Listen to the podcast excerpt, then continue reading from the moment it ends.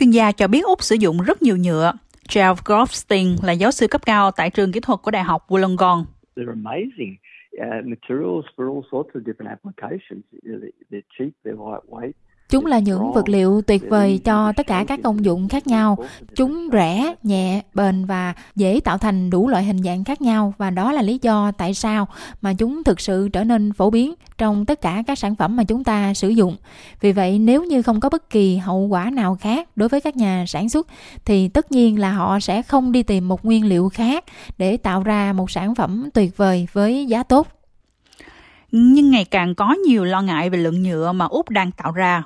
Nina Gobov từ Viện Australia cho rằng việc tính phí sử dụng bao bì nhựa có thể là một phần của giải pháp. Chúng ta tiêu thụ 3,8 triệu tấn nhựa mỗi năm. Để dễ hình dung thì đó là kích thước của 72 cây cầu cảng Sydney. Đó là lượng nhựa mà chúng ta đang tiêu thụ ở Úc. Viện cho biết thuế đánh trên bao bì nhựa có thể thu về 1,5 tỷ đô la mỗi năm cho chính phủ liên bang. Sáng kiến này được lấy cảm hứng từ thuế của Liên minh châu Âu, yêu cầu quốc gia thành viên phải trả 800 bảng Anh cho mỗi tấn rác thải bao bì nhựa không được tái chế. Tính bằng đô la Úc, điều này có nghĩa là chúng ta sẽ phải trả 1.300 đô cho một tấn nhựa không tái chế. Nina nói rằng điều đó có thể mang lại nhiều điều tốt đẹp. Hãy tưởng tượng là số lượng nhựa tương đương 72 cây cầu cảng được chuyển đổi thành tiền thông qua thuế. Chúng ta có thể làm được rất nhiều điều với nó. Bạn biết đó, chúng ta có thể giải quyết rất nhiều nơi bị ô nhiễm. Chúng ta có thể tìm ra giải pháp thay thế tiềm năng lành mạnh hơn cho môi trường và cho con người. Nhưng Kay Noble, giám đốc chính sách cấp cao của Quỹ động vật hoang dã thế giới cho rằng đây không nên được coi là giải pháp lâu dài. Chúng ta thực sự không nên coi đó là nguồn thu nhập lâu dài bởi vì mục đích chính của thuế môi trường cụ thể đó là bắt đầu giảm lượng nhựa đưa vào hệ thống thay vì tăng doanh thu. Nhưng đó thực sự là một tiềm năng đòn bẩy quan trọng mà Úc đang sử dụng để giảm sản xuất, tiêu thụ nhựa và thậm chí là giảm ô nhiễm. Cô nói rằng việc sử dụng nhựa không chỉ là vấn đề của con người mà là vấn đề của môi trường rộng lớn hơn nhiều most plastic is uh, derived from fossil fuels, oil and gas. Hầu hết nhựa đều có nguồn gốc từ nhiên liệu hóa thạch, dầu và khí đốt. Vì vậy có một lượng nhựa khổng lồ và một lượng tài nguyên khổng lồ chứa trong nhựa mà chúng ta sử dụng để tạo ra loại nhựa chỉ tồn tại trong vài giây, vài phút hoặc là thậm chí vài tuần thôi. Đó là một sự lãng phí khổng lồ, nhưng thật không may là rất nhiều nhựa được sản xuất cũng bị rò rỉ ra môi trường, gây ra những tác hại thực sự nghiêm trọng đối với động vật hoang dã và hệ sinh thái biển, bao gồm thương tích bệnh tật và thậm chí không may đó là tử vong, bằng chứng mới nổi dựa trên tác động của ô nhiễm nhựa đối với sức khỏe của con người.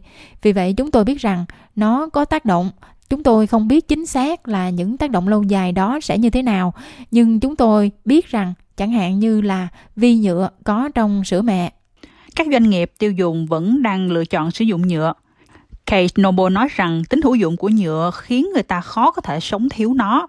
Plastic is Nhựa là một vật liệu đa năng và thực sự khá cần thiết trong một số ứng dụng.